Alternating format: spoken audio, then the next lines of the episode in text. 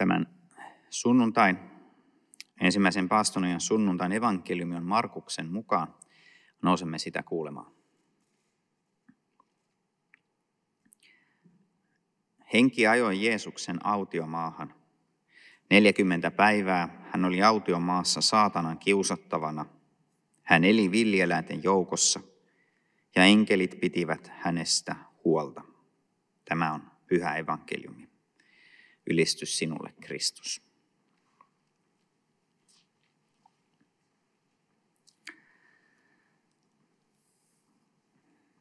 Millaisia ovat sinun rukouksesi ja mitä ne kertovat sinusta?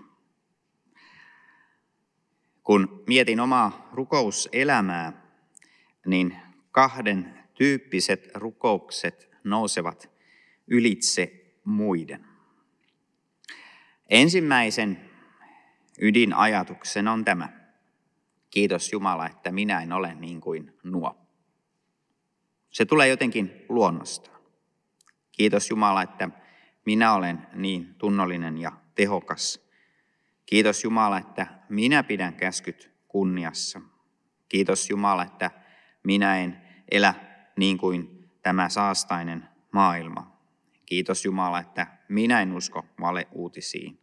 Kiitos Jumala, että minä olen toisenlainen.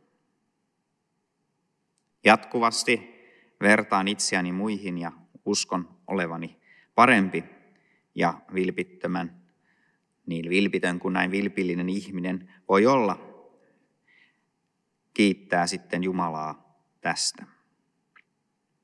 Sitten on toinen suosikkirukous, ja sekin tulee yhtä luonnollisesti.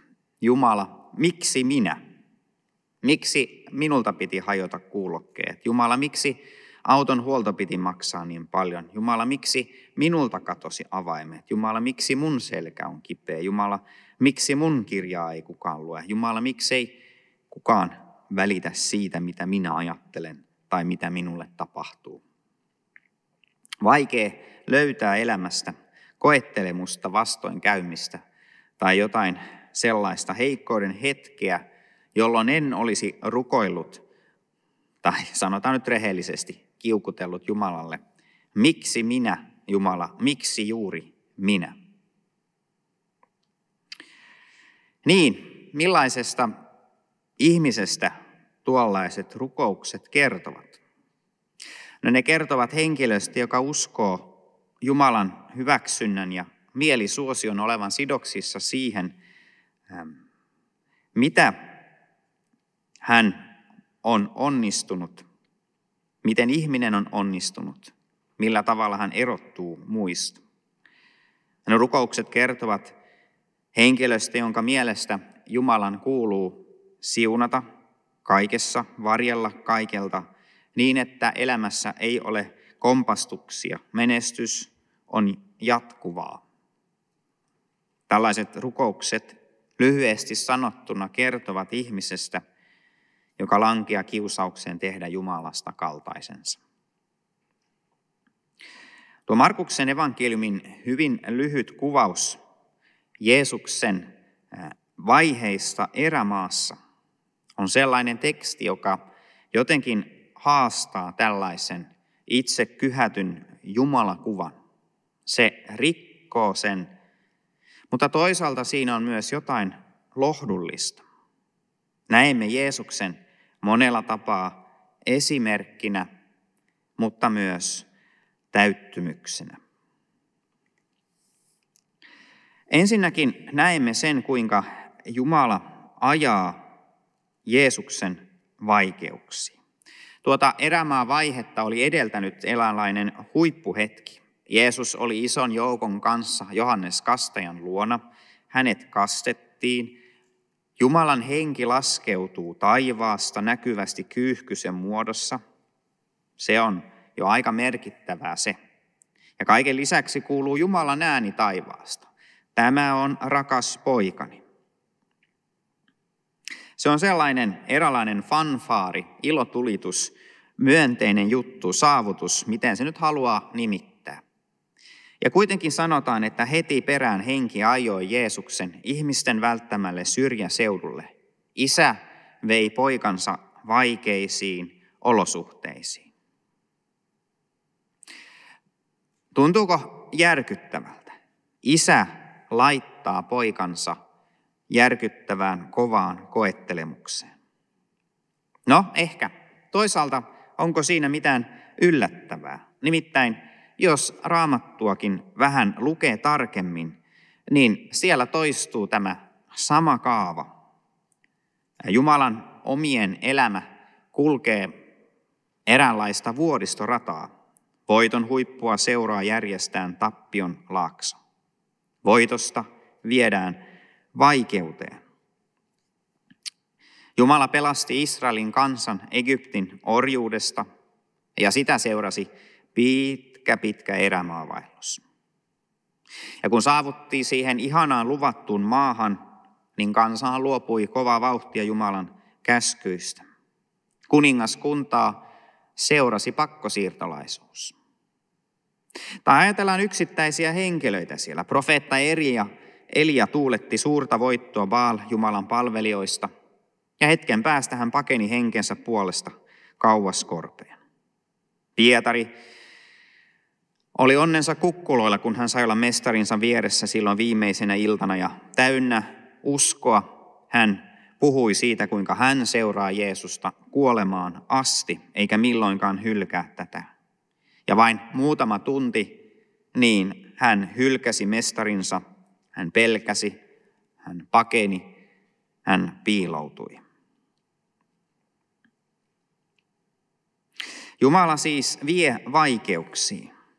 Ja hän vie myös vaikeuksia, jotka koettelee meidän ulkoista ja sisäistä maailmaa. Jeesuksesta sanotaan, että hän vietti erämaassa ne 40 päivää, niin kuin Mooses oli erämaassa, tai Siinain vuorella 40 päivää ja Israelin kansa 40 vuotta siellä erämaassa. Karussa ja kuolleessa paikassa, missä ei juuri ole vettä eikä ravintoa. Paikassa, jossa aurinko polttaa päivällä ja öisin kylmyys tunkeutuu luihin ja ytimiin. Siellä Jeesuksen kanssa ei ollut muita ihmisiä. Seurana olivat vain ruokaa metsästävät villipedot. Ja sen lisäksi saatana koettelemassa tai kiusaamassa Jeesusta. Miten sitä meille ei kerrota, mutta kuitenkin häntä siellä laittamassa ahtaalle. Ihminen on sellainen, että meidän sisäinen ja ulkoinen maailma jotenkin puhuu toisillensa. Se, mitä sielulle tapahtuu, vaikuttaa ruumiiseen. Mitä ruumiille tapahtuu, se vaikuttaa sielulle. Ja niin kuin ihminen on ruumiillisesti heikommillaan, kun hänellä on vähän unta ja vähän ravintoa, kiusaukset tuntuvat paljon rajummilta. Kun tällä tavalla nyt on käynyt Jumalan kansalle ja Jumalan pyhille ja itselle, Herralle Jeesukselle, Kristukselle, niin kristityn ei pidä yllättyä, kun hänen elämänsä kulkee samaa kaarta. Meilläkin on kasteemme suuri juhlahetki, kun meidät on liitetty Kristukseen ja hänen kuolemansa ja ylösnousemukseensa. Vanha on kuollut pois, uusi on herännyt eloon, pimeydestä on siirrytty valoon, orjuudesta vapauteen, saatanan vallasta Jumalan siunattuun valtakuntaan. Mutta samalla kasteen jälkeen seuraa kristityn vaellus, uskoon tuloa, uskossa kulkeminen. Ja se tie on, ollaan rehellisiä sen kanssa, se on kuoppainen. Sillä kompastutaan, sen varrelle osuu koettelemuksia ja kiusauksia. Ne ilmenee vaikkapa siten, että rukous tuntuu kaikuvan tyhjyyteen, raamattu maistuu kuolleelta kirjalta, hyvät teot palkitaan pahalla. Jumala ei käske meitä etsimään vaikeuksia, ne kyllä tulevat luoksemme tai oikeammin niin kuin tässä nähdään, Jumala vie niihin tarkoituksella. Hän ravisuttaa meidän ulkoisia olosuhteita, hän laittaa meidän sisäisen maailman tiukoille. Jos se olisi pelkästään sitä ulkoista, niin siitä ehkä jotenkin selviäisi, kun sisäinen on aina täynnä rauhaa ja, ja onnea ja hyvää oloa, mutta kun harvemmin niin on, usein se sisäinen myrskyää paljon enemmän kuin se ulkoinen. Jumala siis ajaa vaikeuksiin. Ja kaikessa tässä hän on kuitenkin hyvä Jumala ja hän toimii hyvässä tarkoituksessa. Jumala toimii näin meidän parhaaksemme. Vanhassa testamentista me näemme, että erämää aika oli sellaista, jolloin Jumalan profeetat, kuten Johannes Kastaja, valmistautuivat tärkeään tehtävään.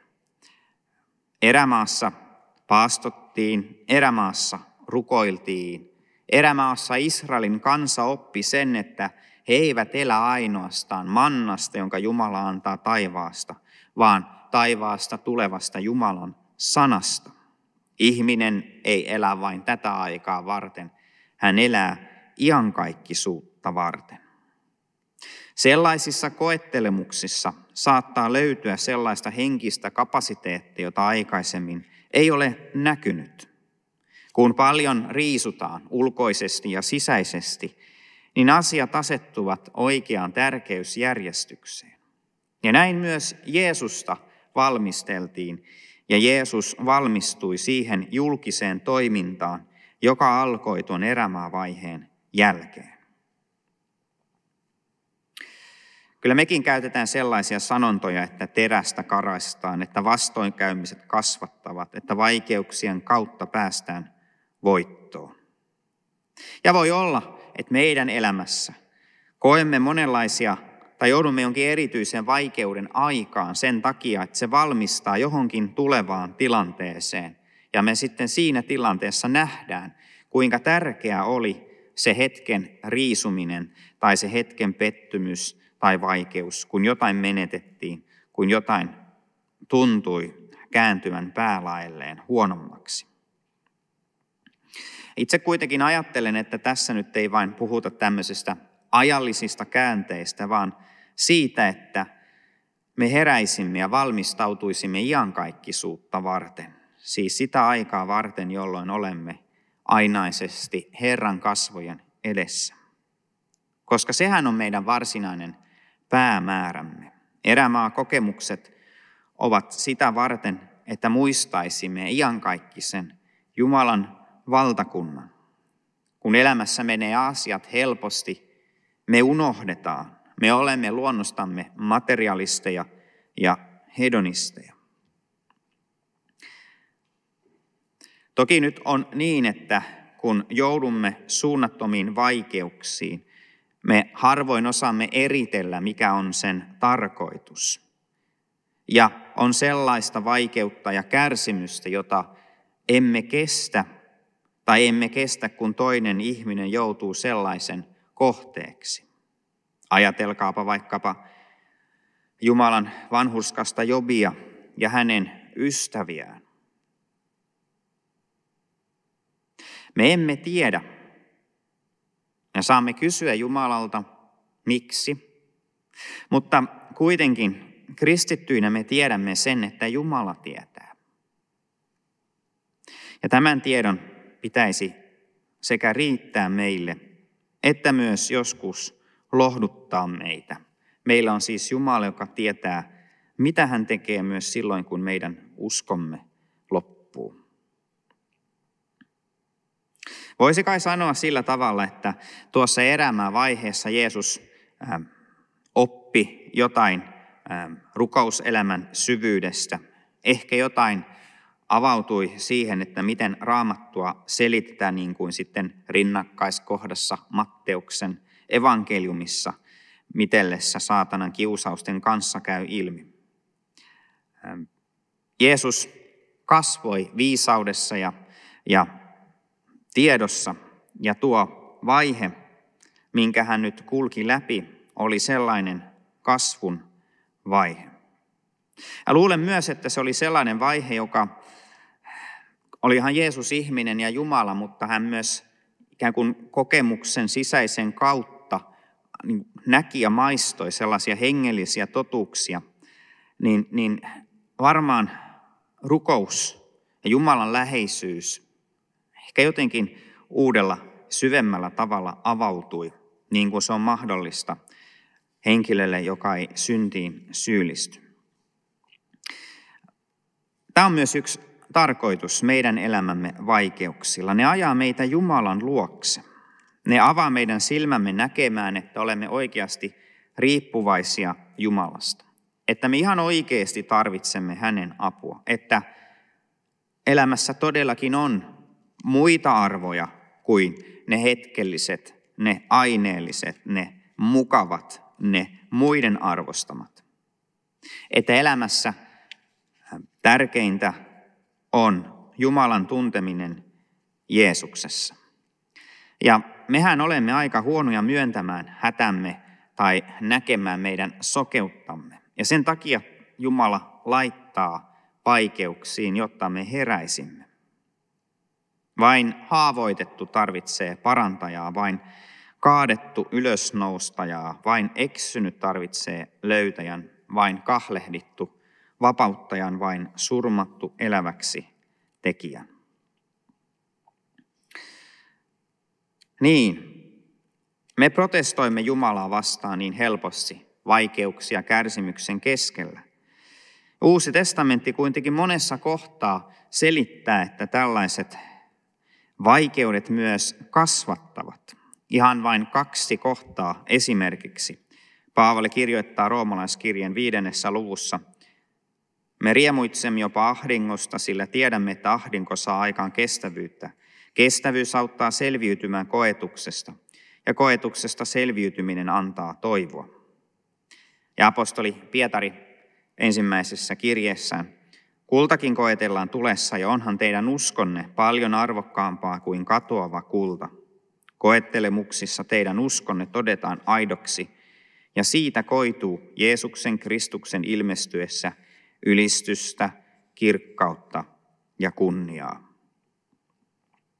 Tämmöisten kohtien takia mä oon taipuvainen ajattelemaan, tai niin ainoastaan taipuvainen ajattelemaan, vaan aika vakuuttunut siitä, että, että tällaiset kärsimyksen koulut ja vaikeudet ja, ja haavoille lyömiset, niin rankkoja ja ikäviä kuin sellaiset onkin, ja niin syvät arvet ja haavat kuin ne jättääkin meidän sydämeemme ja sielumme, niin, niin samalla sellaisessa paineessa avautuu tai oppii tai löytyy jotain sellaista uutta, jota muuten ei olisi syntynyt eikä ollut koska mehän me elä täällä sitä varten, että elämä olisi mahdollisimman helppoa, vaan oppisimme mahdollisimman syvällisesti tuntemaan tuon kolmiyhteisen Jumalan.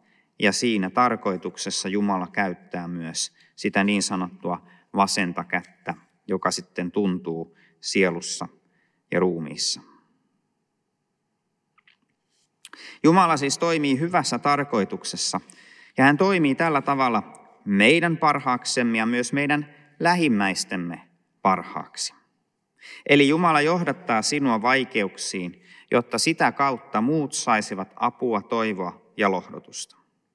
Jeesus tässä jälleen hyvä esimerkki. Hän koki ton erämää vaiheen, häntä kiusattiin, jotta hän pystyisi kiusattuja ymmärtämään. Hän kulki ton rankan jakson läpi, jotta hän pystyisi julistamaan evankeliumia syntien anteeksi antamuksesta niille, jotka joutuvat saatanan koettelemiksi ja eivät kestä. Hän koki nälkää ja janoa, jotta hän paremmin pystyisi ymmärtämään, auttamaan, parantamaan sairaita. Hän taisteli itse päähapaholaisen kanssa, jotta hän sen jälkeen ajaisi ulos pahoja henkiä.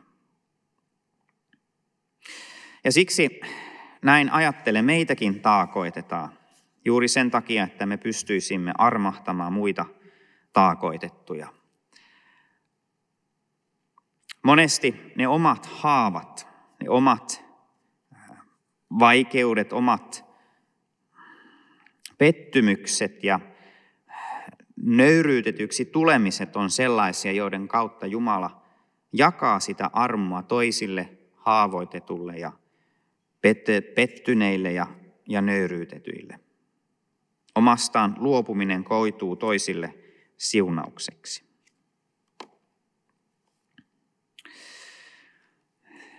Jumala siis ajaa vaikeuksiin, niiden keskellä osoittaa niiden palvelevan hyvää tarkoitusta ja vielä pitää myös huolta.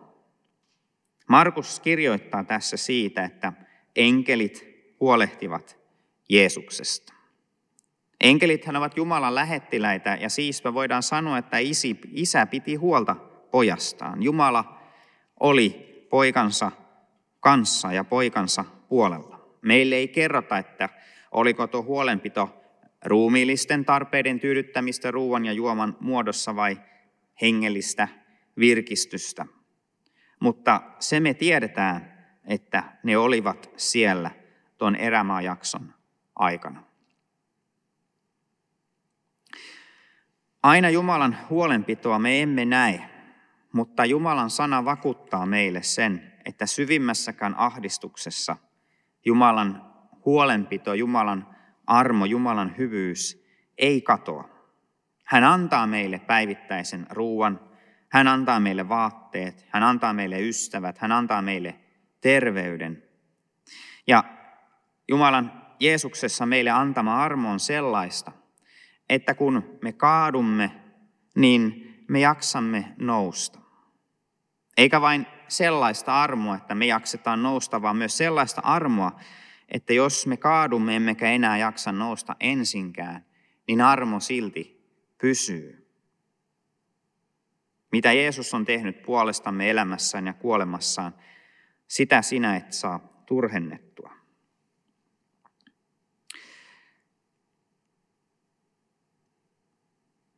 Neljänneksi ja viimeiseksi, meidän evankeliumitekstimme näyttää sen, kuinka Jumala itse astuu vaikeuksiin puolestamme. Tämmöistä tekstiä on helppo selittää, kuinka Jeesus on esimerkki ja malli ja esikuva ja näyttää, miten nämä asiat toteutuu tai pitäisi toteutua. Mutta samallahan on se tosiasia, että meidän elämässämme on tyypillistä, että kestämme huonosti vastoinkäymisiä. Koettelemukset lannistavat, kiusaukset päätyvät lankeemukseen.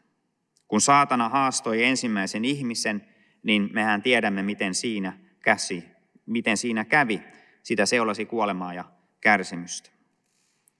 Jumala vei kansansa erämaahan ja siellä se napisi ja valitti ja kuoli.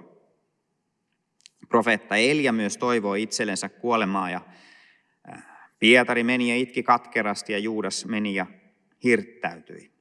Tämmöistä se meidän elämämme on tällaisten vaikeuksien keskellä. Ja siksi on suurta evankeliumia lohduttavaa sanomaa, että Jeesus, tuo uusi Adam, tuo uusi Israel, kävi läpi saman, meni mielellään kaikkiin vaikeuksiin ja myös kesti ne. Hän ei syyllistynyt väärään ajatukseen, tekoon tai sanaan, ei silloin kun ulkoinen maailma häntä runteli, ei silloin kun häntä sisältä riepoteltiin. Tämän kaiken hän teki ollakseen kuuliainen taivaallisen isänsä hyvälle tahdolle, niin että hänen kestävyytensä koettelemuksissa ja kiusauksissa nyt luetaan sinun ja minun hyväksi. Me emme kestä, Kristus kesti ja se koituu meidän autuudeksemme. Jeesus ei siis ole kiusauksissakaan vain esimerkki, miten ne voitetaan.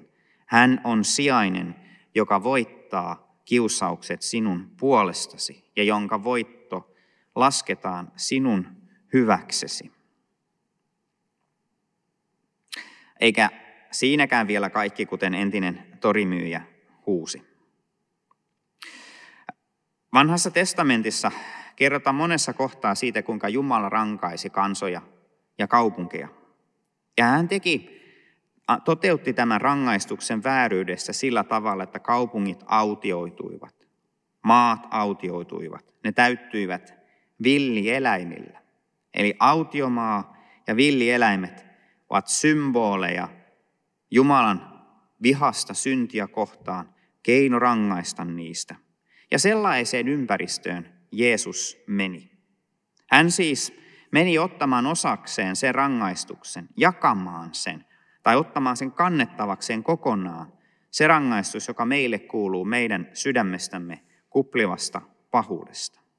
Siksi henki ajoi Jeesuksen erämaahan ja siksi erämaasta kulkee tie Golgatan ristille.